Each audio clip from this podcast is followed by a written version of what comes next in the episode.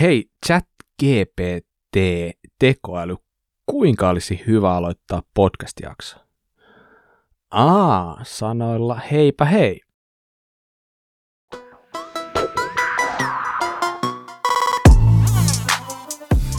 Heipä hei ja tervetuloa kuuntelemaan Kuraläppää. Mun nimi on Popikowski ja tällä kertaa nauhoitellaan jaksoa numero 113. Niin kuin varmaan jo huomasitte, niin tänään on luvassa ihan totaalista sekoilua, sillä meidän tekemistä sotkee kovasti tällainen ChatGPT-tekoäly, joka on siis nyt ihan kuuminta hottia just näillä viikolla. Pakkohan meidänkin ottaa se mukaan tähän jaksoon. Joten saapa nähdä, kuinka älyt ja kemiat kohtaa. Mutta jotta nyt niinku kuraläppä ei jäisi hommassa pahasti alkynteen, niin mukana nauhoituksessa on meidän ei mikään tekoäly, vaan super, hyper, mega, giga, äly. Mika Pensas, moi Mika. No heipä hei. No niin, toi on ihan hyvä vaihtoehto kyllä niin kuin podcastin aloitukseen, ihan siis niin kuin podcastista riippumatta. Niin kuin voin sanoa, se toimii, ainakin itselleni. Kyllä, näin on. No niin Mika, mitä sulle kuuluu? No ihan hyvä, kiitos. Tänään oli työhaastattelu mun nykyisellä työpaikalla. Jaha. Ihan kiinnostava. Hyvä vai huono juttu? Se on oikein hyvä juttu. Ihan kiinnostava. Se oli ehkä semmoinen yleinen keskustelu, kiinnostava keskustelu yrityksen tekemisistä ja sen kehittämisestä. Et en edes odota saavani sitä työpaikkaa, mitä nyt vahingossa vähän ehkä päädyin hakemaan, mutta tosi kiinnostavia juttuja kyllä. Ei niin kuin, kun sä sanoit niin kuin yrityksen tekemisistä, niin tuli mieleen heti YT, mutta ei vissiin nyt sitten kuitenkaan. Kirjaimet olisi kyllä natsannut, mutta se ei vissiin tarkoita sitä kuitenkaan se YT. Yhteistyötä on kyllä paljon täällä. Mutta joo, YT-neuvottelut on vähän eri juttu. Meidän firmassa on kyllä rekrytointipainetta enemmänkin. Ai. Se on mukava kuulla. Se on hienoa. Onko muuten painetta ollut reisissä, pohkeissa, pakaroissa tai missä vaan? No tässä harmittelin kyllä vaimolle eilen, että 1,5 tunnin sellaisesta aika rauhallisen tuntuisesta pyörälenkistä, niin tuli tällaista treenisärkyä lihaksiin. Ja sit ei ole kyllä pyöräilystä tullut tosi moneen vuoteen, tommosesta mulla. Että tässä on nyt vähän päässyt rapautumaan tässä syksyllä kuntosairastelujen ja kiireiden myötä, mutta toivottavasti se nyt lähtee vähän parempaan suuntaan. Odotan innolla flow-talvipolkuja. Joo, kyllä se tulee, mutta eikö tollainen treenisärky ole vähän se, minkä takia treenataan? Ja nyt sä saat sen vähän helpommin, niin sehän on ihan hyvä juttu, eikä? No niin, nyt on niin kuin mahdollisuuksia kehittää, kehittyä. Mieti, sä pystyt paljon tehokkaammin hyödyntämään sun aikaa tällä hetkellä, koska ei tarvi niin pitkää lenkkiä. Niin, kyllä. Eikö se voisi kääntää positiiviseksi kuitenkin? Kyllä. No. Ja kiinnostava pyöräkin on ollut alla. Mä siitä jo viikko sitten vähän mainitsin tosiaan toi Canyonin spektraalisilla KISS-järjestelmällä. Se on kyllä erilainen. Joo, siis voin kuvitella, en ole kokeillut, mutta miettinyt monesti, että se on varmaan aika jännä. On se. Onko sulla mitään sanottavaa sitten vielä vai säästätkö vielä sanojas? No, mä en tiedä, nyt kun on lunta tullut, niin se vähän haittaa testaamista, että ei ihan pääse silleen niin kuin mitään sellaista kovaa alamäkiä jo tällä hetkellä ehkä ainakaan vetään sillä, että se on nyt viime päivinä ollut sellaista hidasta polkuhinkkaamista puuterilumessa, joka nyt ei oikein on ehkä optimi tämmöiseen pyörätestailuun, mutta kyllä mä nyt voin silleen tässä vähän sanoa, että tietyissä tilanteissa selkeästi huomasin, että ahaa, nyt tämä niinku oli aika hyvä juttu, mutta sitten oli kyllä tiettyjä tilanteita, joissa vähän epäilyttiin, että onko tämä nyt ihan kuitenkaan niinku Siinä on hyviä ja huonoja puolia tässä vaiheessa. Okay. Se on kiinnostavaa. Se ei voi vielä tarkemmin sanoa. Ei vienyt niinku heti jalkoja alta kuitenkaan.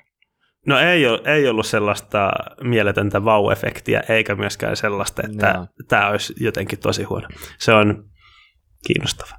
No, ihan loistava. Hyvä. Mitä sulle kuuluu? Siis keskimäärin niinku itse sairaan hyvää, mutta mä en tiedä nyt, on siis maanantai taas, kun nauhoitetaan ja torstaina tullaan ulos tämän kanssa, niin onko niin kuin silloin torstaina enää hyvä meininki, että kaikki kolme lasta on sairaana ja se, no sä hyvin tiedät, niin se voi olla aina merkki siitä, että se saattaa tulla sullekin, mutta toistaiseksi ei ole tullut, toistaiseksi kaikki hyvin. Oikeastaan harvinaisen hyvä tasainen pitkä treenijakso alla, että siis ehkä se menee vähän silleen, että kun se talvi tulee, lumet alkaa tulla, niin sitten treeni alkaa sujua. Tai en mä tiedä, mutta ainakin on löytynyt sellainen ajamisen ilo ja niin paljon ollut testauksia itselläkin.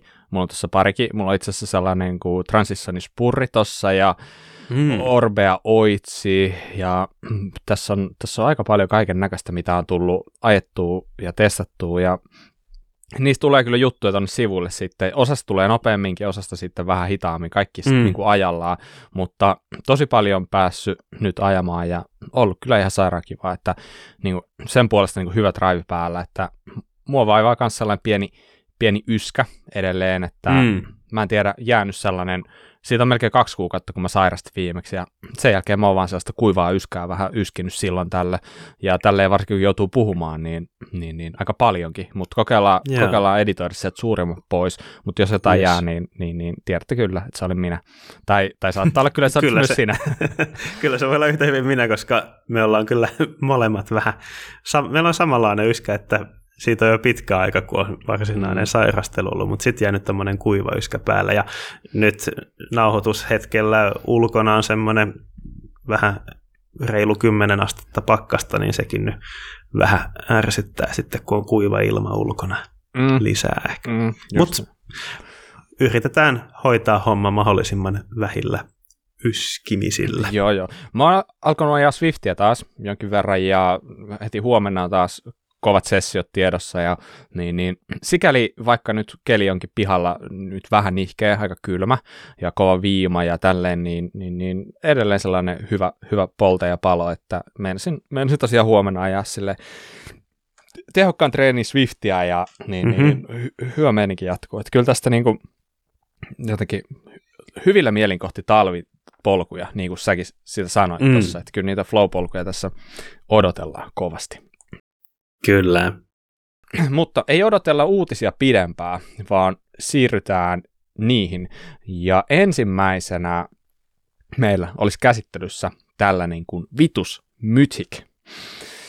Ja Vitushan on meille rakas pyörämerkki sen takia, koska aina mä muistan, että meidän ensimmäisessä Kuraläppä-jaksossa me puhuttiin Vituksesta. Toivottavasti en muista väärin, saatan muistaakin, mutta mulla on jostain syystä, alussa. Mulla on jostain syystä kuitenkin sellainen fiilis, että me puhuttiin sellainen, niin pidetään se, niin mutta joo, Vitushan on pyörämerkki tuolta Brittien saarilta ja sellainen, joka tekee aika hyvällä hintalaatusuhteella pyöriä, eikö näin? Juuri näin. Mä muistan aina, että sä oot hommannut sun tyttärellesi sellaisen, eikö näin? Kyllä. Sua ei häiritse toi teksti. Mä muistan sen näin. No se lähti, siis mua ei hirveästi aluksi häirinnyt, mutta sitten vaimoa häiritsi. Ja sitten me vähän silleen kuiskaltiin, että no jos ne tarrat poistaisi sitten siitä pyörähungosta, että olisiko se nyt sitten jotenkin korrektimpi, mutta tyttäreltä tuli jyrkkä ei heti, että ne on kauniin väriset, niin nehän jää siihen. Ja ei se ole sitten oikeastaan, kun siihen on tottunut, niin haitannut enää. Joo, ja siitä kun ne kasvaa kuule vähän vanhemmiksi teini-ikäisiksi, niin sitten kuule on, melkein jo lipsahti muutama kirjoisan, mutta sitä se on kuulija, kun on kaikennäköisiä rumia sanoja, missä lie. Ei nyt lähdetä tarkemmin siihen, mutta joka tapauksessa niin Vitus on siisti merkki.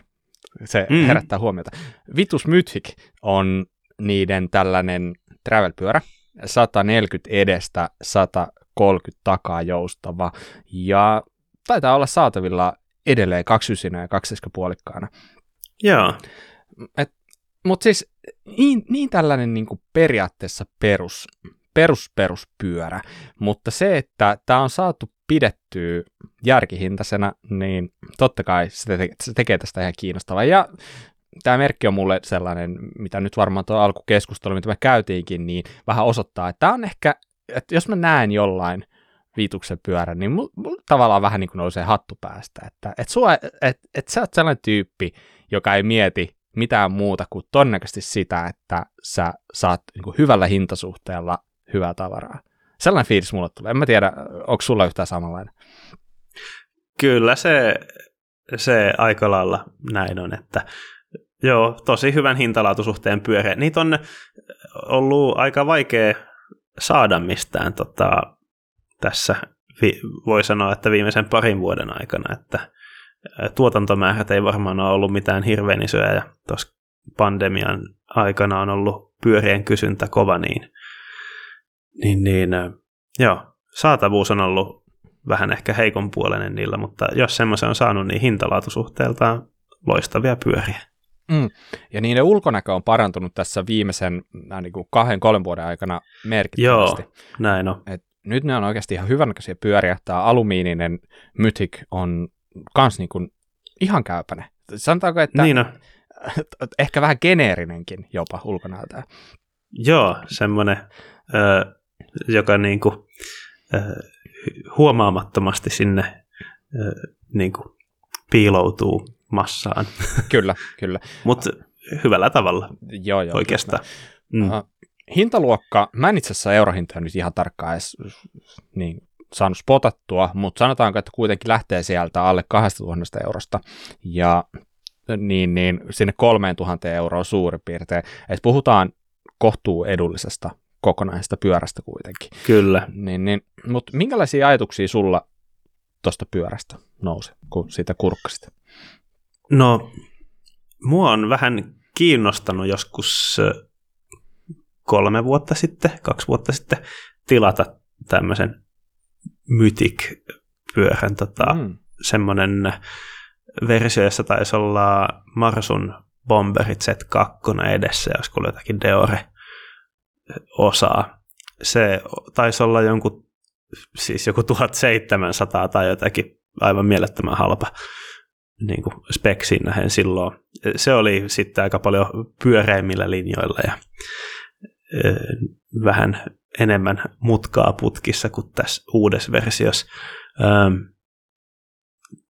Tämä on kyllä, geometria on perinteisesti, vähän on ohjauskulma loiventunut ja satulaputki vähän jyrkentynyt ja Ritchey vähän kasvanut, että LK-pyörässä on nyt 487 milliä Ritchey 2,5 kiekoilla. Joo, se semmoinen, tämä Mythic on ollut Vituksella semmoinen huippu hyvän hintalaatusuhteen pyörä, ja nyt se on saanut päivityksen, että se on vielä nykypäivänäkin sitten ajankohtainen. Totta, ja siis mun mielestä mikä tässä on sellainen kiinnostava suuntaus, mikä on tapahtunut tässä viime aikoina, että nyt näiden edullistenkin pyörien geometria on jo ihan niin sanotusti yhtä hyvä kuin niiden kalliiden pyörien. Se on tässä ollut vastaavia. Tässä on ollut muutaman vuoden semmoinen vaihe, että kalliissa pyörissä on moderni hyvä geometria, niissä halvemmissa pyörissä on vähän sitten sellaista vanhanaikaista. Totta. Kyllä. Joo. Niin nyt me ollaan vähän tultu siihen tilanteeseen, että itse asiassa nämä halvat, tai siis ne ehkä jonkin sortin sellainen rauhoittuminen tapahtunut siellä top-end päässä. Ei ole tullut mitään geometrian suhteen, mitään superuutta, hienoa fancy, vaan ollaan ehkä hetkeksi rauhoituttu ja löydetty ne lukemat, mihinkä on hyvä jäädä. Kun taas sitten nämä halvemmat pyörät, niin ne on vähän juossut nyt kiinni. Nyt ollaan samassa läjässä, ja mun mielestä se on tavallaan makea juttu, että sä saat tosi paljon periaatteessa niin paljon enemmän jo suhteessa siihen, mitä sä aikaisemmin sait noissa halvemmissa pyörissä, että tollainen alle 2 tonnin pyörä, niin se on geometrialtaan, voi sanoa niin kuin karkeasti, että se on ihan identtinen niiden niin kuin yli 10 tonnien pyörien kanssa. Okei, tämä on alumiinia, mutta siitä huolimatta niin se ei välttämättä vaikuta siihen ajokokemukseen niin kuin edes negatiivisesti, vähän riippuu keneltä kysyy ja näin poispäin, mutta joka tapauksessa niin edullisten pyörien geot alkaa olla oikeasti kohdallaan. Et ne alkaa olla oikeasti niin kuin potentiaalisia vaihtoehtoja sinänsä, jos niin kuin jostain syystä haluaisi, niin kuin, että seuraavaan pyörään ei kulutakaan niin paljon, mutta haluaisi silti hyvä pyörä. Yksi asia, mikä mua pisti kanssa silmään, niin oli toi, että 30 päivän palautusoikeus. Se on aika mieletön kyllä.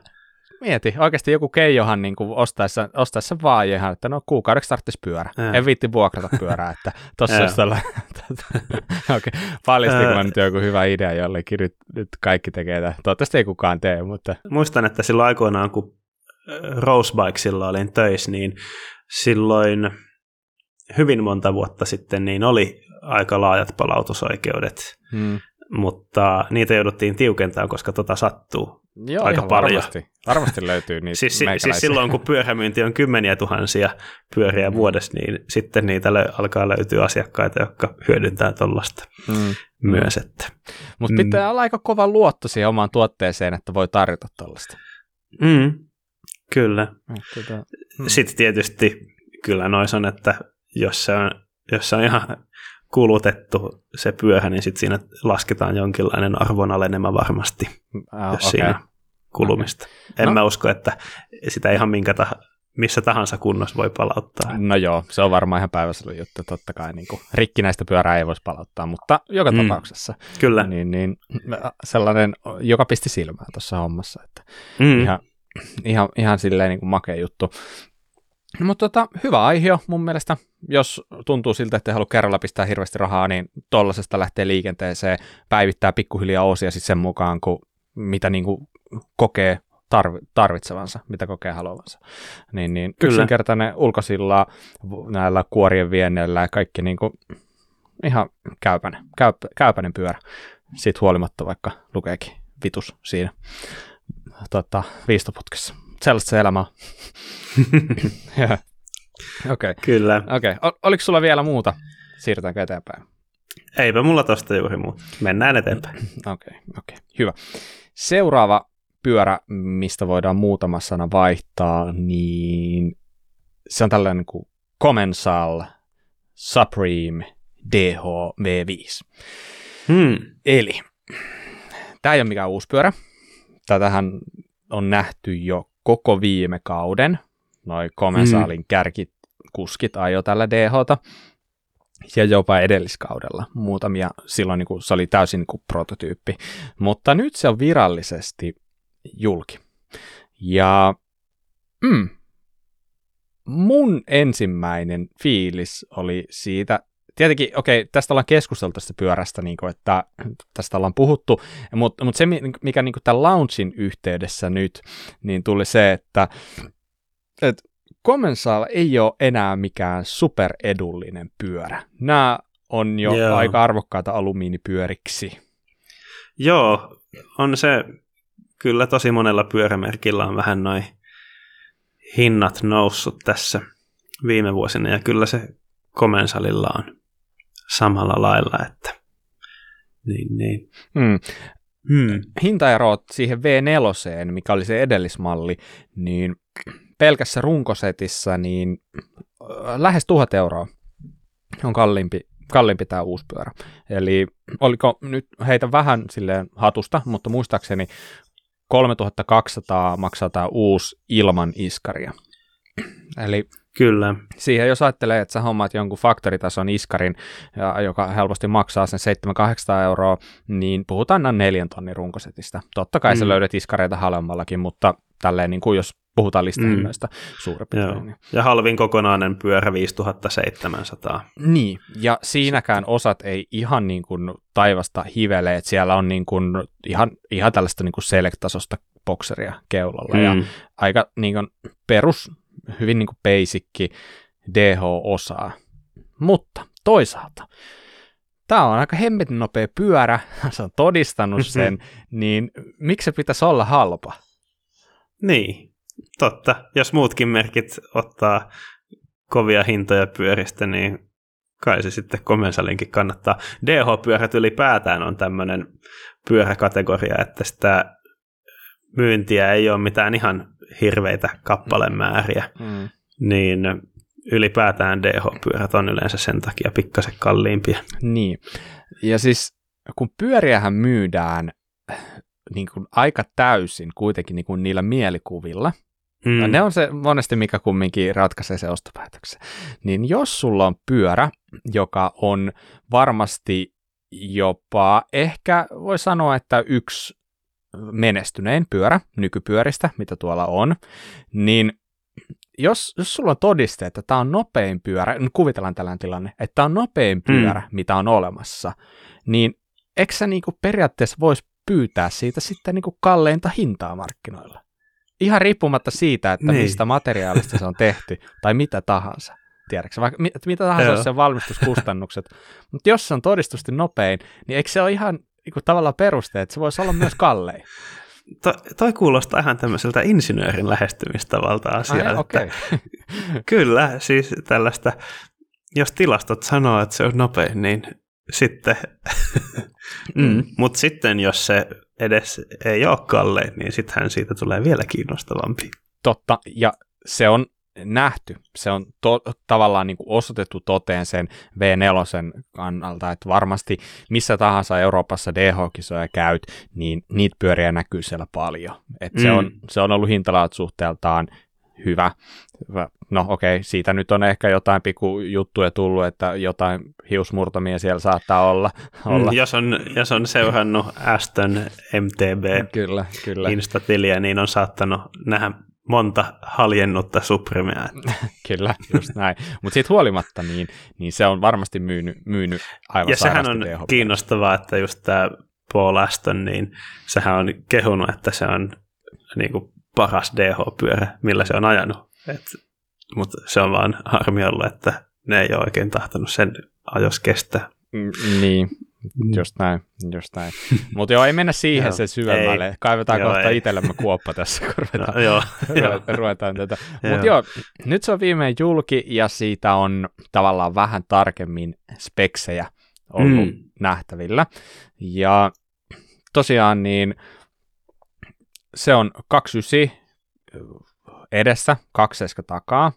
Mä itse asiassa olen ihan varma, että on se ajettavissa 2.9 molemmissa päissäkin. Kyllähän siitä tapahtuikin tuolla maailmankapissa.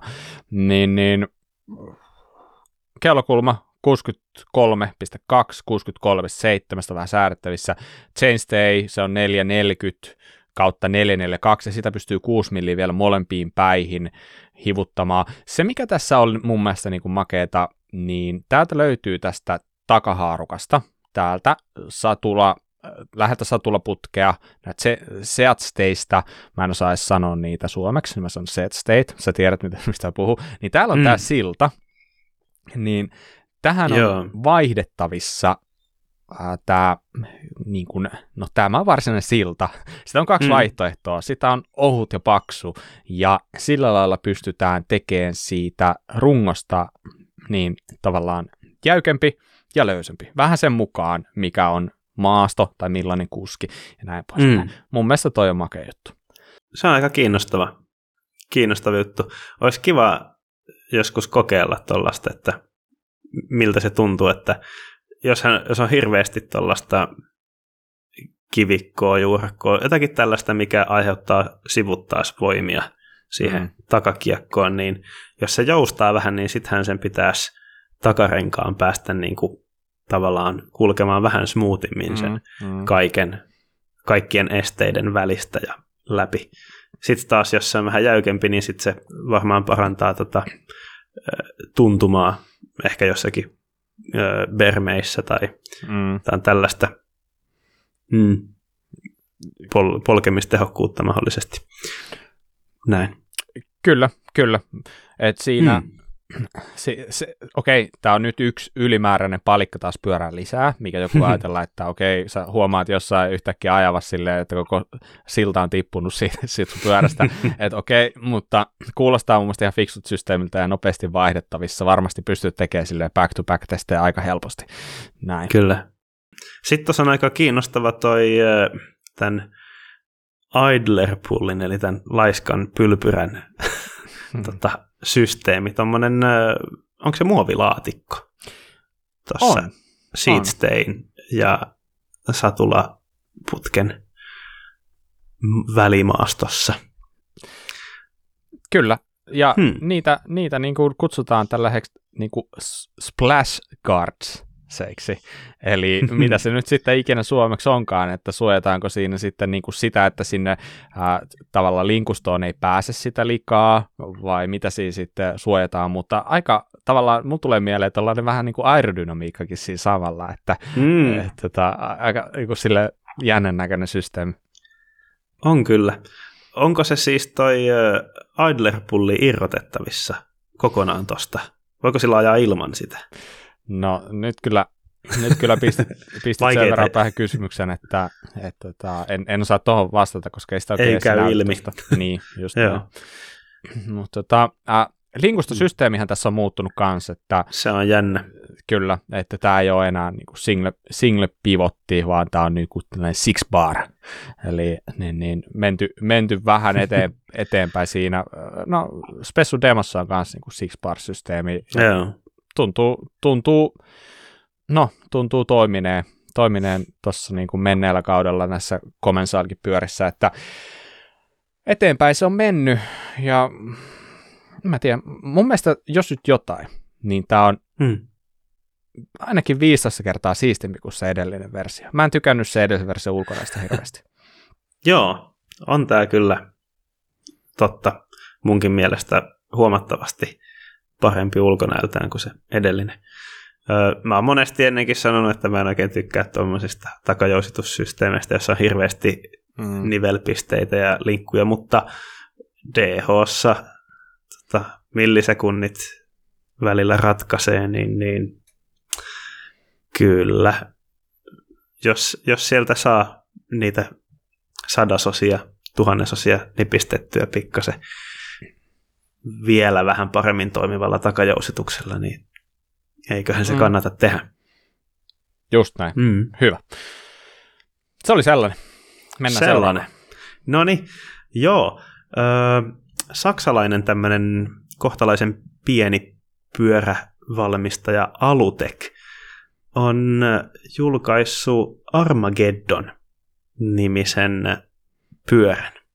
Ja siitähän on nähty jonkin verran jo vuosi sitten, vai ehkä pidemmänkin aikaa sitten, kuvia somessa ja juttuja netissä. Ja silloin Alutech puhui siitä, että se oli tämmöinen Pinkbiken Grim Donutin inspiroima tämmöinen testimuuli, joka oli vaan niinku tehty, että testataan, viedään niinku ihan äärimmäisyyksiin pyörän geometriaa ja katsotaan niin kuin, mitä voidaan saada aikaan. Ja nyt ne sitten meni ja julkaisi sen, ja aika äärimmäinen on kyllä. On kyllä, joo. Itse asiassa mun piti mennä vähän vertailemaan, että miten tämä geometria poikkeaa siitä Grim Donutista. Ja mun on kyllä itse asiassa pakko myöntää, että mä en tiedä, onko siitä kakkosversion Grim Donutista olemassa jotain geometriota jostain, koska mä en nyt ainakaan muista nähneeni ikinä siitä kovinkaan paljon, itse asiassa hämmentävän vähän. Tämä on niin kuin legendaarista, kun Pinkbikella on nämä Grim Donut-jutut, ne niin kuin roikkuu niin kuin vuositolkulla, ja nyt tuntuu, että jengi on vähän jo unohtanutkin, että itse asiassa niillä oli se pivotin tekemä kakkosversio, josta ei ole ihan hirveästi mun mielestä kuullut mitään. Totta joo, siitä ei ole kyllä paljon kuulunut. No, joka tapauksessa me pystytään vertaamaan siihen ykköseen, joka on se...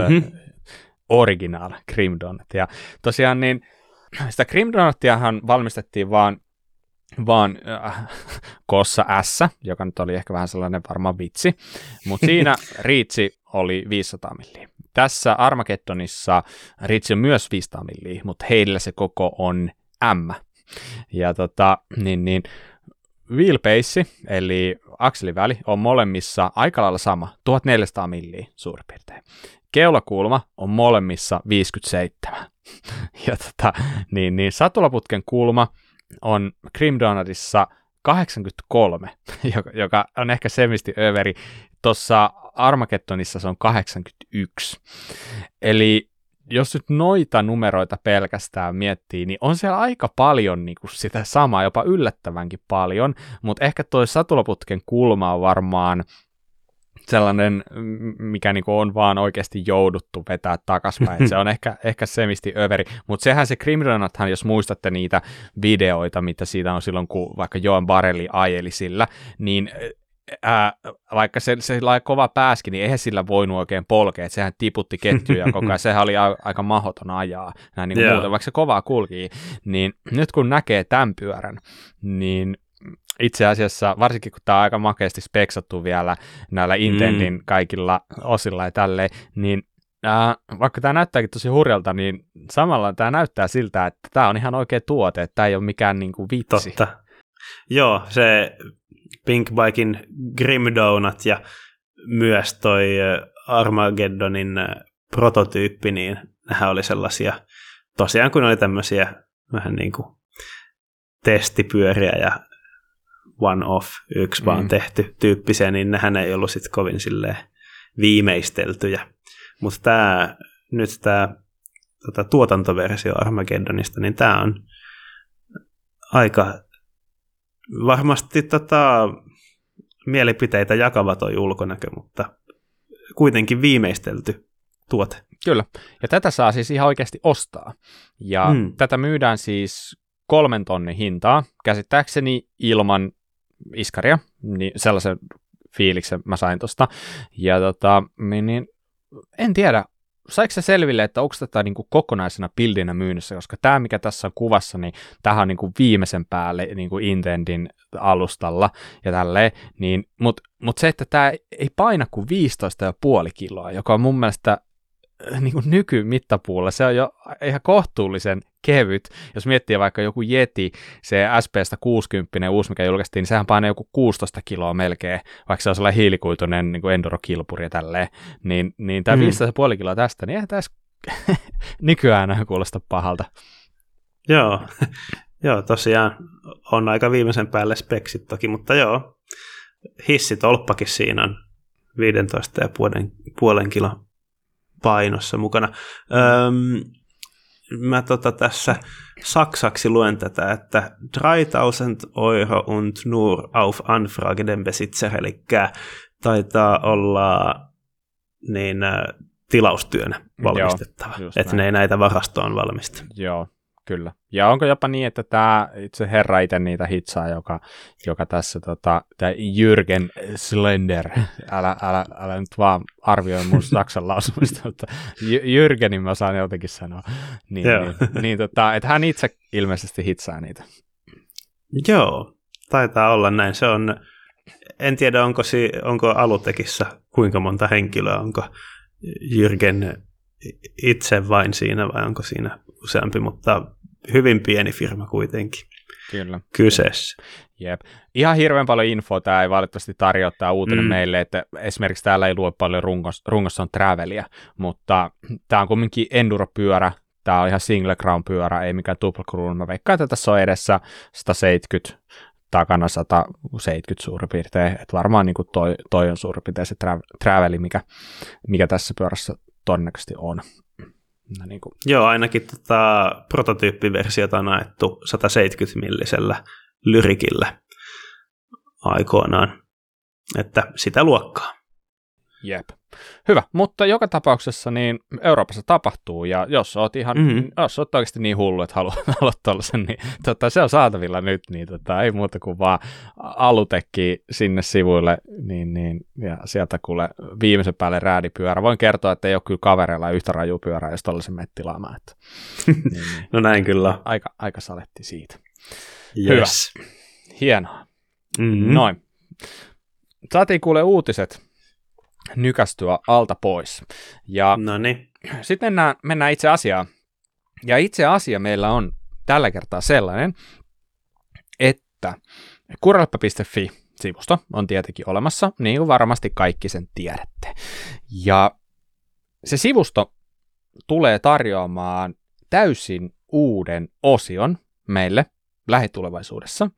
Ja Mika, mikä se osion nimi on? No, mä en tiedä itse asiassa ihan mikä sen osion nimi voisi olla, mutta kysy Mikalta mitä vain.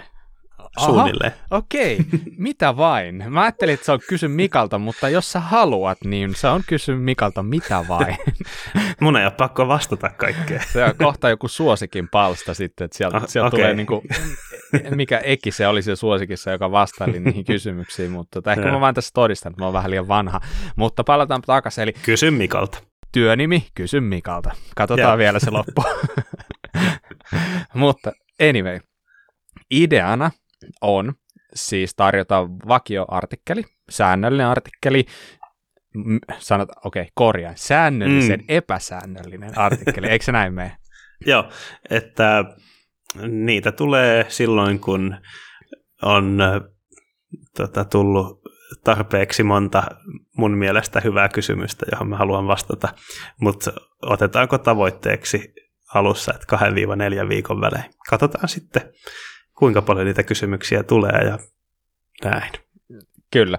Ja jos joku haluaa sulta jotain kysyä, niin missä muodossa, minne sä sen kysymyksen haluat? Pitääkö se tuoda lapaseen vai tekstarilla vai sähköpostilla vai mikä on se tapa, mitä sä suosit? No mä toivoisin, että nämä tähän juttusarjaan tulevat kysymykset lähetettäisiin mulle sähköpostiin osoitteeseen mika@kuralappa.fi. Hienoa. Ja saako niitä lähettää niin monta kuin haluaa? Onko jotain rajoitusta? Saa lähettää niin monta kuin haluaa, mutta älkää nyt joka päivä kovin monta. Okei. No hei, tämä oli säännöllisen epäsäännöllinen, niin mitä se käytännössä voisi tarkoittaa? No, ajattelisin, että tosiaan 3-4 viikon välein, ehkä jos kuuntelijoilla on oikein paljon kysyttävää, niin jopa viikoittain, mutta ajattelisin, että kuitenkin 2 viikkoa voisi olla semmoinen. Aika hyvä väli. Ja ehkä semmoinen 3 hyvää kysymystä voisi olla per juttu. Riippuu vähän siitä, että kuinka hankalia kysymyksiä ja kuinka pitkään vastauksen mä päädyn niihin kirjoittamaan, että onko se sitten 1 vai 3 vai 5 kysymystä vaikka, mikä on optimista. Mutta se vähän voi vaihdella myös se kysymysten määrä. Kyllä. Osaisitko heittää jonkinlaisen hyvän esimerkkikysymyksen? Minkälaisiin kysymyksiin haluat vastata? Vai jätätkö sen vaan niin kuin kuuntelijoiden arvioitavaksi? No toki ei. Kuuntelijat saa kokeilla ihan onnea. Kokeilla onneaan, mutta jos nyt rajattaisiin kuitenkin pyöräilyyn. Okei, ihan hyvä. Hei, mulla on sellainen ehdotus sulle. Mulla on kohta tulossa jotain kysymyksiä, niin kerrot sitten sen jälkeen, että oliko ne sellaisia, mitä sulta voisi kysyä, vai oliko ne just sellaisia, mitä ei kannata kysyä. Ja siis tämä hommahan nyt menee niin, että sä kun oot nyt ansainnut itsellesi tuollaisen artikkelisarjan, niin mä haluan vähän haastaa sua, suorastaan testata sua, että onko sä nyt oikeasti oikea tyyppi kirjoittaa sitä vai pitäisikö mun? Okei, ei mun, mutta mulla on toinen vaihtoehto, joka voisi kirjoittaa niitä sun puolesta. Okei. Ja mä en tiedä, arvaaksa tämän. Ehkä jotain pieniä viitteitä tuossa jakson alussa oli tähän liittyen, mutta tosiaan mä oon löytänyt sulle haastajan. Ja tätä on etsitty kissojen ja koirien kanssa. Nyt se on löytynyt. Ja ihminenhän ei tietenkään sulle pärjää. niin haastajaksi kaivettiin tekoäly nimeltä ChatGPT. Ja se onkin ihan hyvä vastaamaan uskottavalta kuulostavasti ainakin. Ihan niin kuin mä vähän huomaisin sinussa sellaista pientä hermostuneisuutta. Selkeästi nyt Mika alkoi jännittää. No katsotaan kuinka tässä käy. Mutta tosiaan siis, jos tämä ChatGPT on ihan täysin vieras juttu sulle, älä murehdi, niin se oli mullekin vielä hetki sitten. Mutta nyt siitä tuntuu, että siitä puhuu kaikki iltapäivälehdistä lähtien. Ja niin, jos mietitään, että mikä se ChatGPT on, niin mähän itse asiassa olin hyvin laiska ja en jaksanut alkaa niin kuin oikeasti googlettamalla etsimään tähän ratkaisua, niin mä kysyin tältä tekoälyltä, että mikä on ChatGPT, niin se antoi vastauksen, jonka mä nyt luen. Älkääkä säikähtäkö, jos tämä nyt kuulostaa heti tosi tylsältä, mutta kyseessä, no okei, tässä on vastaus. ChatGPT on kehittyneen tekoälyn käyttämä chatbot, joka on suunniteltu auttamaan ihmisiä vastaamaan heidän kysymyksiinsä. ChatGPT käyttää avointa GPT-3-mallia, joka on yksi suurimmista ja tehokkaimmista kielimallinnusmalleista maailmassa. Tämä tarkoittaa, että ChatGPT on erittäin luotettava ja tehokas apuväline kysymysten vastaamisessa.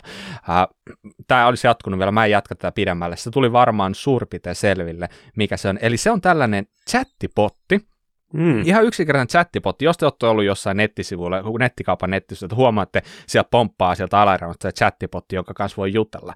Tämä on periaatteessa vähän vastaavanlainen, mutta tämä on aika fiksu. Mitä sä oot, Mika, mun käsittääkseni kanssa vähän kikkailut tällä, niin minkälainen fiilis sulla tästä tekoälystä? Joo, mä oon sen kanssa jutellut jonkin verran ja se on hämmästyttävän hyvä kirjoittaa tällaista luonnollista kieltä. Mutta jos sille pystyy tekemään tällaisia jäyniä, jolloin se vastaa aika helppoihin kysymyksiin näköjään väärin, koska se taitaa olla ensisijaisesti kielimalli. Aivan. Niin kuin, että se vastaisi luonnollisesti, mutta mä oon saanut sen vastaamaan selkeästi väärin. Okei, noniin, hyvä. Katsotaan, kenenkä mä saan vastaamaan nyt väärin. Myös on saanut sen vastaamaan tosi hyvin oikein vaikeisiinkin kysymyksiin. Katsotaan. Mulla on nyt randomisti etukäteen valikoituja kysymyksiä, jotka mä kysyn Mikalta ja sen jälkeen ChatGPT:ltä. Ja katsotaan, yhtenevätkö vastaukset ollenkaan vai osataanko me tässä jotenkin sanoa, että kumpi on parempia näin pohtaa. No anyway. Idea on kuitenkin se, käydään muutamia kysymyksiä läpi ja katsotaan, kuka on kartalla ja kuka ei, ja kuka se artikkeli sitten lopulta kirjoittaa. Se olisi tosi kätevää, kun meidän tekoäly kirjoittaisi. Eikö olisi? Se olisi kyllä, joo, totta. Mutta kyllä mä luulen, että sä silti haluat sen kirjoittaa. Ainakin mä toivon näin. Kyllä. Okei. No niin, tää on vähän niin kuin, että no niin Mika, haluatko miljonääriksi? Ja vastaus on? Kyllä. No niin, hienoa. Totta kai. Ja ensimmäinen kysymys on arvoltaan, no lopetetaan nyt toi, haluatko miljonääriksi imitaatio ennen kuin aloitetaan kunnolla. Eli ensimmäinen kysymys on tällainen, että keskiöstandardeja on hurja määrä erilaisia. Miksi niitä on niin monta ja mihin niitä tarvitaan? Tämä on siis se kysymys ihan sanatarkasti, minkä mä kirjoitin sille chattibotille. Noin, Mika, anna sellainen intuitiivinen vastauksesi aiheeseen. Mulla ei ole oljenkorsia, valitettavasti. Joo. No, keskiöstandardeja on niin paljon, koska pitkään, siis kymmeniä vuosia, oli kierteellinen keskiöstandardi. Se vakio oli italialaiset kierteet ja brittiläiset kierteet. Ja BSA, British Standardization Association, kohan se on tämä yleisin. Ja sitten alkoi tulemaan hienoja hiilikuiturunkoja, ja sitten keksittiin, että se ei olekaan kiva laittaa niitä metalli-inserttejä, liimata sinne, että saisi ne kierteet, vaan tehdään tämmöinen pressfit. Ja sitten keksittiin jonkinlainen pressfit-keskiö. Ja sitten aika moni firma vuosien varrella keksi paremman pressfit-keskiöstandardin. Ja siihen oli eri syitä. Paino, jäykkyys, laakereiden kesto ja niin edelleen. Ehkä haluttiin joku oma standardi, että vain ne omat kammet sopii sinne tai jotain tällaista. Ja siitä onkin sitten tullut semmoinen hirveä viidakko erilaisia kampia ja keskiölaakereita. Hyvä. Mun korvaan kuulosti erittäin hyvältä vastaukselta. Katsotaan, mitä ChatGPT vastaa. Noniin. Sieltä tulee tällainen vastaus. Mä en pahoittele valmiiksi, että tämä on tällaista paperista lukemista tai näytöltä lukemista, mutta mä yritän kuitenkin hoitaa sen niin, ollaan ainakin jämptejä, ei luisteta mistään. No niin. Maastopyörän keskiöstandardeja on useita erilaisia, koska eri standardit soveltuvat parhaiten erilaisiin käyttötarkoituksiin. Jotkut standardit ovat kevyempiä ja nopeampia, kun taas toiset ovat vahvempia ja kestävämpiä. Valinta oikeasta standardista riippuu pyöräilijän henkilökohtaisista preferensseistä ja ajotyylistä sekä pyörän tarkoituksesta. Esimerkiksi maastopyöräilijät, jotka haluavat suorituskykyisiä ja kevyitä pyöriä kilpailuihin, voivat valita standardin, joka on kevyt ja nopea, kun taas maastopyöräilijät, jotka haluavat vahvempaa ja kestävämpää pyörää kovaan maastoon, voivat valita vahvemman ja kestävämmän standardin. Mun on pakko sanoa, Mika, että sait pisteen kyllä tästä. Musta tuntuu, että tekoäly, tämä meni vähän viikkoa. Ootko samaa mieltä?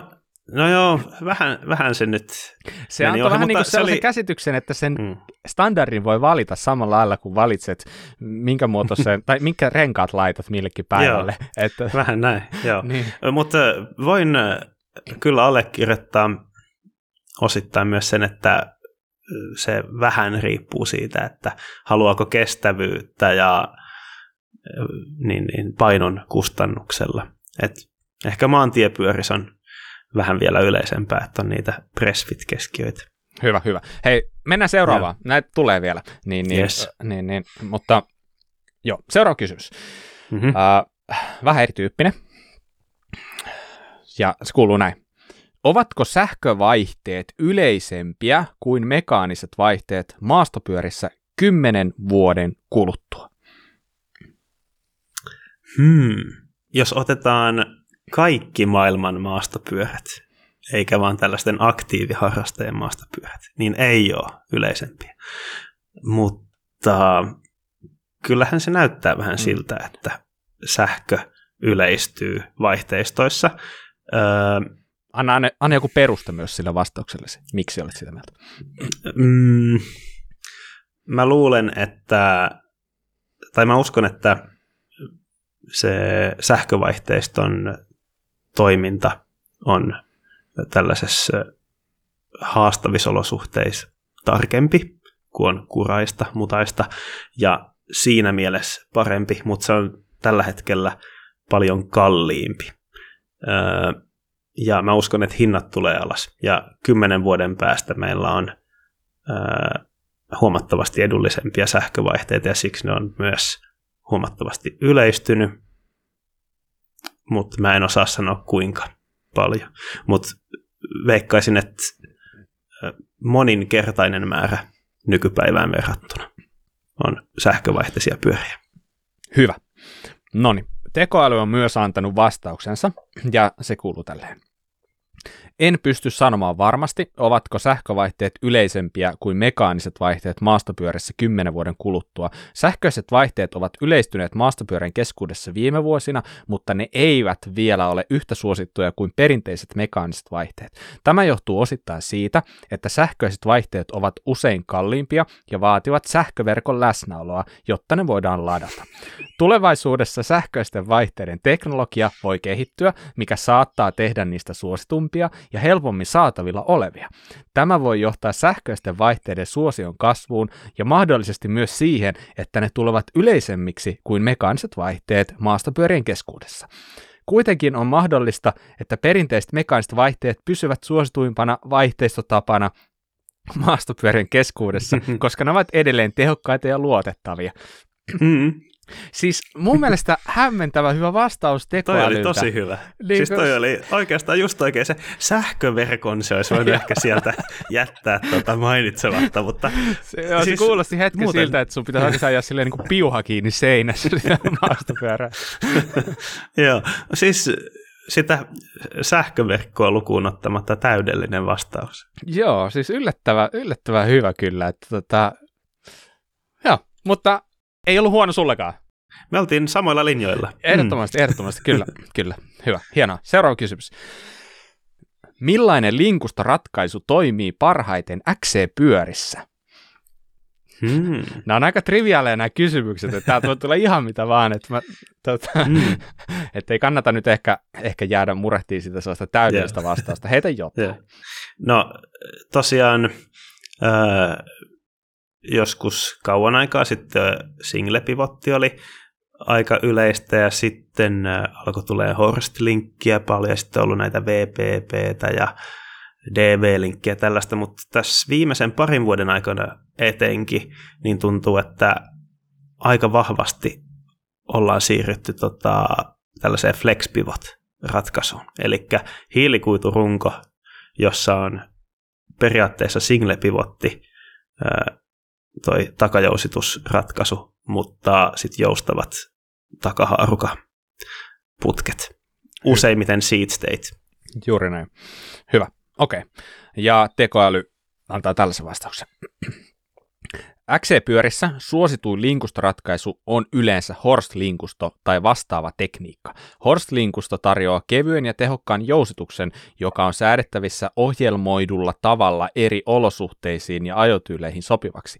Tämä tekee ajamisesta mukavampaa ja parantaa pyörän suorituskykyä. Horst-linkusto on myös yleinen ja luotettava joustusjärjestelmä, jota käytetään laajalti maastopyörien etujousituksessa. Nämä tekijät tekevät Horst-linkustosta suositun valinnan XC-pyörän joustuksessa. Tuossa oli toi yksi sana, mikä vähän nyt vesitti. Joo. Tällainen ihan mielenkiintoinen tällainen Horst-linkusto etujousituksessa. Niin, onhan niitä nähty näitä linkusto-etuharkoita. Kyllä, linkkukeuloja, niin miksei. Voisiko Horst-linkkiä laittaa eteenkin? No niin, mutta sulla oli ehkä vähän päivitetympi vastaus kuin tekoäly. No joo, ehkä. Joo. Tekoäly oli kuullut Horst-linkistä. Ihan hyvä. Se on vähän niin kuin tämmöinen jousitusratkaisujen Skoda. Just. Se on aika varma ja toimii. Kyllä. Ja eteenpäin. Seuraava. No niin. Kuinka tulla maailman parhaaksi maastopyöräilijäksi? No, se vaatii tosi paljon treenaamista ja myös jonkin verran tuuria, että pääsee oikeisiin tiimeihin ja saa oikeat kontaktit. Se vaatii ympärille hyvät apujoukot perheeltä, valmennukselta. Sitten kun pääsee lähemmäs huippua, niin myös hyvän tiimin, joka pystyy tukemaan ja auttamaan valmennuksessa ja varusteissa. Olisiko siinä? Se oli aika hyvä. No niin, tekoäly on tällaista mieltä. Maailman parhaaksi maastopyöräilijäksi tullakseen on tärkeää harjoitella säännöllisesti ja tavoitella jatkuvaa kehitystä omassa ajotekniikassa ja kuntoilussa. On myös tärkeää ottaa osaa kilpailuihin ja vertailla omaa suorituskykyä muihin kilpailijoihin, jotta voi nähdä, missä on vahvuuksia ja missä on parannettavaa. Lisäksi on hyvä tutustua erilaisiin maastopyöräilytekniikoihin ja harjoitella niitä säännöllisesti, jotta voi kehittää omaa ajotyyliä ja parantaa suorituskykyä. Yleisesti ottaen on tärkeää olla sitoutunut ja motivoitunut harjoitteluun, jotta voi kehittää itseään maailman parhaaksi maastopyöräilijäksi. Tällainen. Oli enemmän hienoja sanoja. No niitä täältä kyllä tulee. Niitä, mutta osa näistä sanoista vähän toistuu täällä yleensä näissä vastauksissa. Siellä löytyy niitä sellaisia muotoja, mutta hyvä. Hei, jätetään tämä arviointi nyt vaikka sitten kuuntelijalle. Siirrytään seuraavaan. Joo, no niin. Seuraava kysymys. Mä voin kuvitella, että sulla on varmaan hieno fiilis, kun sä et tiedä yhtään, mitä täältä tulee. Voi tulla ihan mitä vaan. Tää on vähän jännittävää kyllä. Eikö sä kysynyt, että kysy Mikalta mitä vain? No niin. Nyt me toteutetaan sitä. Joo, kyllä. No niin, seuraava kysymys. Onko hyödyllisempää talvella ajaa ulkona lumipoluilla vai sisällä Swiftiä? Mä sanoisin, että hyödyllisintä on niin mielenterveyden kuin kunnon kannalta, fyysisen kunnon kannalta, niin tämmöinen yhdistelmä tai mahdollisesti, että pelkästään ajaa ulkona. Mutta Swiftissä on paljon hyötyjä, joten tämmöinen sopiva yhdistelmä uskoisin olevan paras. Talvipolkuja kannattaa ehdottomasti hyödyntää. Se on tosi erilaista kuin kesällä pyöräily. Teknisesti helpompaa monesti, koska lumi tasoittaa maaston muotoja, mutta sitten voi olla tasapainoa olun kanssa haastavampaa kuin kapea polku, ja pitoa on mahdollisesti vähemmän myös talvella. Ja sitten taas tällaisia fyysisesti rankkoja treenejä niin voi olla hyvä tehdä Swiftillä, koska tai ylipäätään treenerillä, koska siinä sitten pystyy niitä tehokkaita, kovempaa tehoa vaativia niin treenejä tekemään niin tehokkaammin, kun ei tarvitse varoa sitä polulla pysymistä niin paljon. Noniin. Hienoa. Nyt chattipotin vastaukset. Ja mun mielestä tämä on hämmentävää. Niin kuin, toi kysymyshän oli luotu silleen, että se kuuluu, että onko hyödyllisempää talvella ajaa ulkona lumipoluilla vai sisällä Swiftiä? Tässä ei ole siis ollut puhe mistään pyöräilystä, vaan tämä oli se kysymys. Ja vastaus on tällainen. Se on enemmän makuasia, mikä on hyödyllisempää talvella, ajaa ulkona lumipoluilla vai sisällä Swiftiä. Molemmat vaihtoehdot tarjoavat erilaisia etuja ja haasteita. Ajaminen ulkona lumipoluilla tarjoaa mahdollisuuden nauttia raikkaasta ilmasta ja haastavasta maastosta, mutta se voi olla haastavaa talvikeleillä ja vaatii erityisiä varusteita ja huolellista suunnittelua. Swiftin käyttäminen sisällä tarjoaa mahdollisuuden ajaa turvallisissa ja lämpimissä olosuhteissa, mutta se voi olla yksitoikkoista ja vähemmän haastavaa kuin ulkona ajaminen. Valinta riippuu siis henkilökohtaisista preferensseistänne ja ajotyylistänne. Siis toi oli täydellinen vastaus. Kyllä. Tästä puuttu se, minkä sä nostit esiin, että Swiftillä pystyy tavallaan niin kuin tekemään tehotreenejä, tavallaan sillä pystyy luomaan niitä sellaisia niin kuin oikeasti rankkoja treenejä. Että tässä luotiin vaan sellainen, että se on vähemmän haastavaa, joka on tavallaan ihan totta. Pystyssä pysyt Swiftillä todennäköisesti, mutta taas sitten niin sillä treenillä on kyllä saatavilla haastetta. Mutta joo. Tosi hyvä vastaus. Tosi hyvä. Oikein hyvä. Seuraava kysymys. Miten on hyvä pukeutua talvipyöräilyyn? Talvipyöräilyssä kannattaa käyttää kerrospukeutumista. Eli lähimpänä ihoa kannattaa olla tämmöinen urheilukerrasto, joka tehokkaasti siirtää kosteutta. Sitten yleensä toisena kerroksena on tämmöinen lämmittävä kerrasto, ja sitten kolmantena on suojaavat vaatteet, jotka sitten suojaa sateelta ja tuulelta ja viimalta ja näin. Niin se on niinku semmoinen perusperiaate. Talvella on myös tärkeää, että ei pue liikaa tai liian vähän vaatteita. Jos pukee liian vähän vaatteita, niin se on itsestään selvää, että sitten tulee kylmä. Mutta jos laittaa liikaa vaatteita, niin tulee hirveä hiki. Ja sitten kun on läpimärkä, niin se johtaa siihen, että siitäkin tulee hirveän kylmä. Noniin, hyvä. Tekoilu vastaa. Talvipyöräilyyn on hyvä pukeutua kerrospukeutumiseen, jotta saa riittävästi lämpöä ja mukavuutta ajon aikana. Alle on hyvä pukeutua teknisiin ja hengittäviin urheiluvaatteisiin, jotka pitävät ihon kuivana ja lämpimänä. Päälle on hyvä pukeutua lämpimään ja vettä hylkivään ulkovaatteeseen, joka suojaa tehokkaasti tuulelta ja lumelta. Lisäksi on hyvä varustautua lämpimillä ja teknisillä käsineillä sekä lämpimillä ja teknisillä jalkineilla, jotka tukevat jalkojen lihaksia ja antavat hyvän pidon polkimille. Nämä vaatteet ja varusteet auttavat pitämään sinut lämpimänä ja mukavana talvipyöräilyssä. Mun tekisi mieli antaa teille ruusu ja pianon pimputuksen päälle. Tämähän meni ihan täydellisesti teillä yhteen. Ei muuta kuin vaan Joel Hallikaisena. Ei kun mikä se on? Onko se Hallikainen? Semmoinen muusikko kyllä on. Niin ja Timo Koivusalo, mikä se oli se? En mä muista saada nimeä, mutta siinä sai aina ruusu. Ehkä ansaitsit ruusu. Seuraava kysymys. Lukko vai flättipolkimet ja miksi? Molemmat on tosi hyvät. Sanoisin, että ei kannata ajaa pelkästään toisella niistä.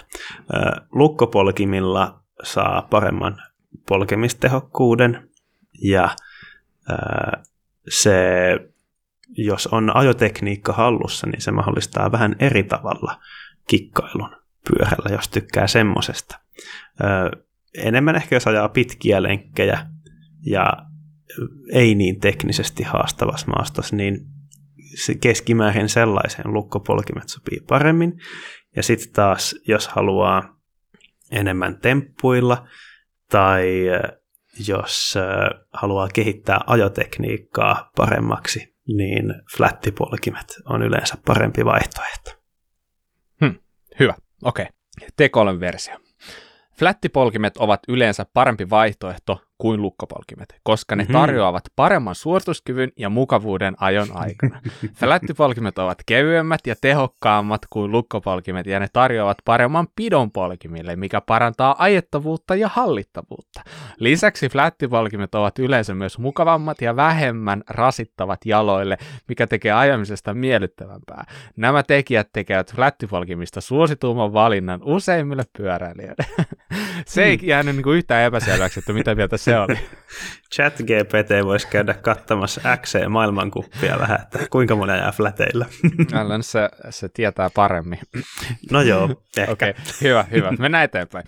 Seuraava kysymys. Mikä on downcountry-pyörä? No sehän on, taitaa olla Pinkbiken Mike Levine keksimä termi aikoinaan vitsillä, ja sehän yleistyi ihan pyöräalalle yleiseksi nimitykseksi XC-pyörällä, jossa on vähän perinteistä enemmän joustomatkaa, eli ne on yleensä semmoisen 120-130 milliä joustavia, edelleen hyvin kevyitä ja polkemistehokkaita pyöriä. Et vähän niin kuin tämmöinen tekniseen polkuajoon paremmin soveltuva versio kevyestä XC-pyörästä. No, hyvä. Se oli hyvä vastaus. Katsotaan, mitä täällä tulee. Täällä kuuluu vastaus näin. Downcountry-pyörä on maastopyörä, joka on suunniteltu yhdistämään maastopyörän ja enduropyörän parhaat puolet.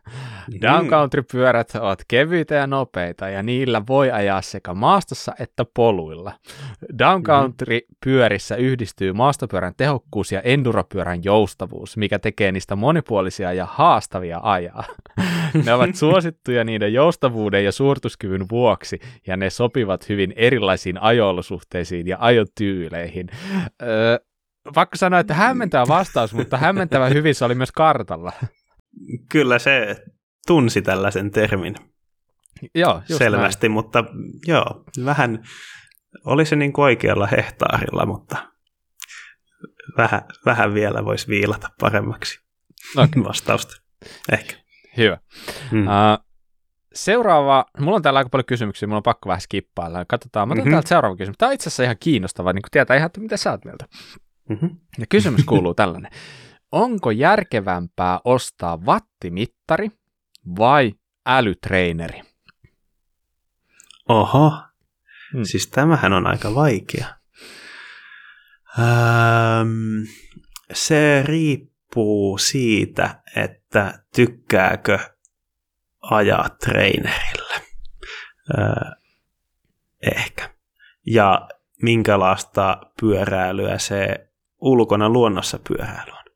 Mä sanoisin, että maastopyöräilyssä, maastossa wattimittari ei välttämättä ole niin hyödyllinen. Se on enemmän hyödyllinen, no joo, teknisesti tosi helpossa maastossa, siis jotakin jämintyylistä kangaspolkua, missä se polkeminen on aika sellaista tasaista ilman että on hirveästi keskeytyksiä polkemisesta tai sellaisia aggressiivisia kiihdytyksiä, niin semmoisessa ehkä, mutta enemmän wattimittari soveltuu tonne soratielle ja maantielle, missä se on tasaisempaa se polkeminen.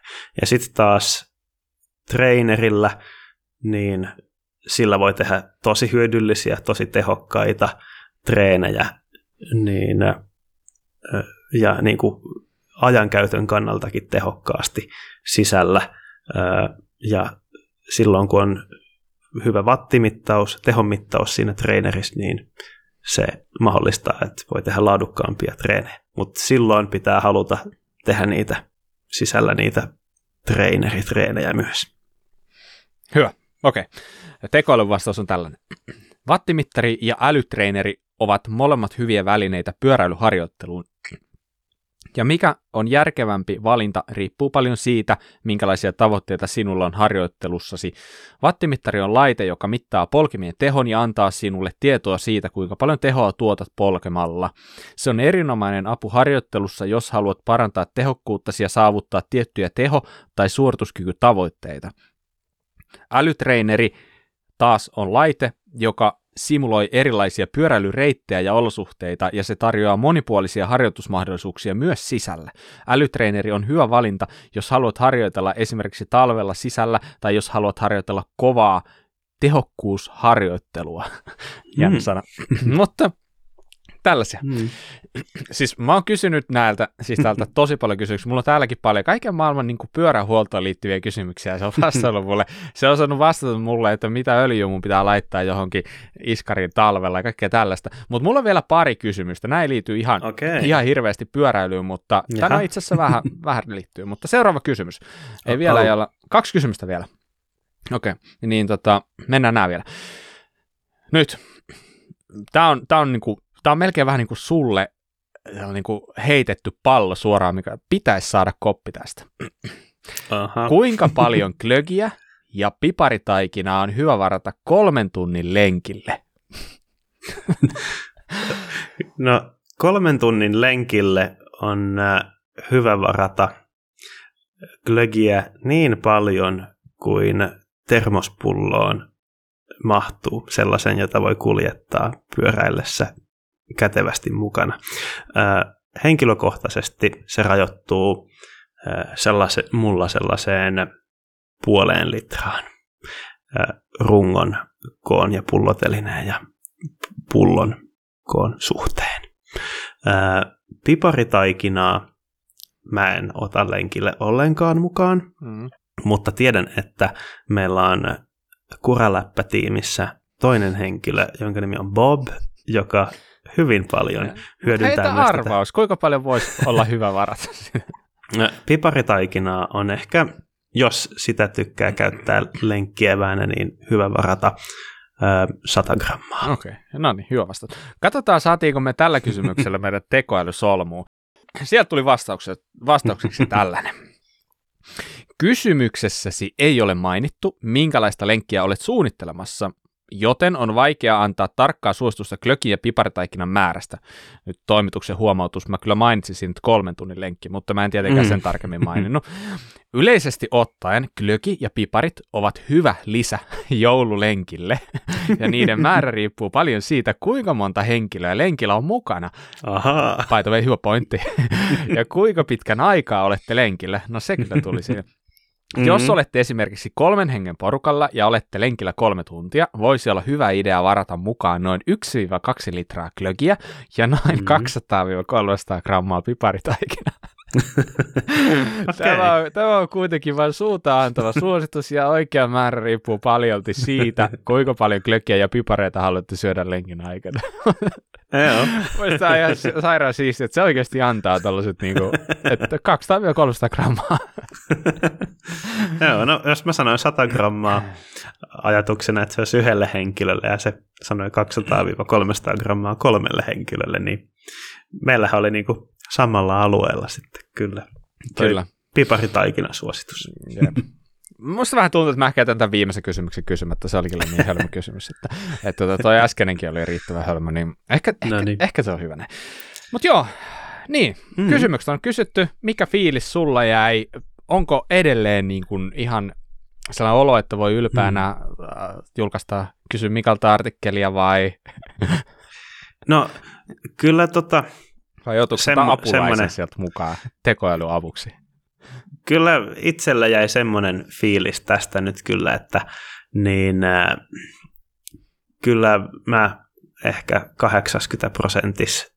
tapauksista annoin paremman vastauksen ja lopuiskin vastauksista me oltiin aika tasoissa. Kyllä, mä allekirjoitan aivan täysin. Tekoäly, mene kotisi oppimaan lisää.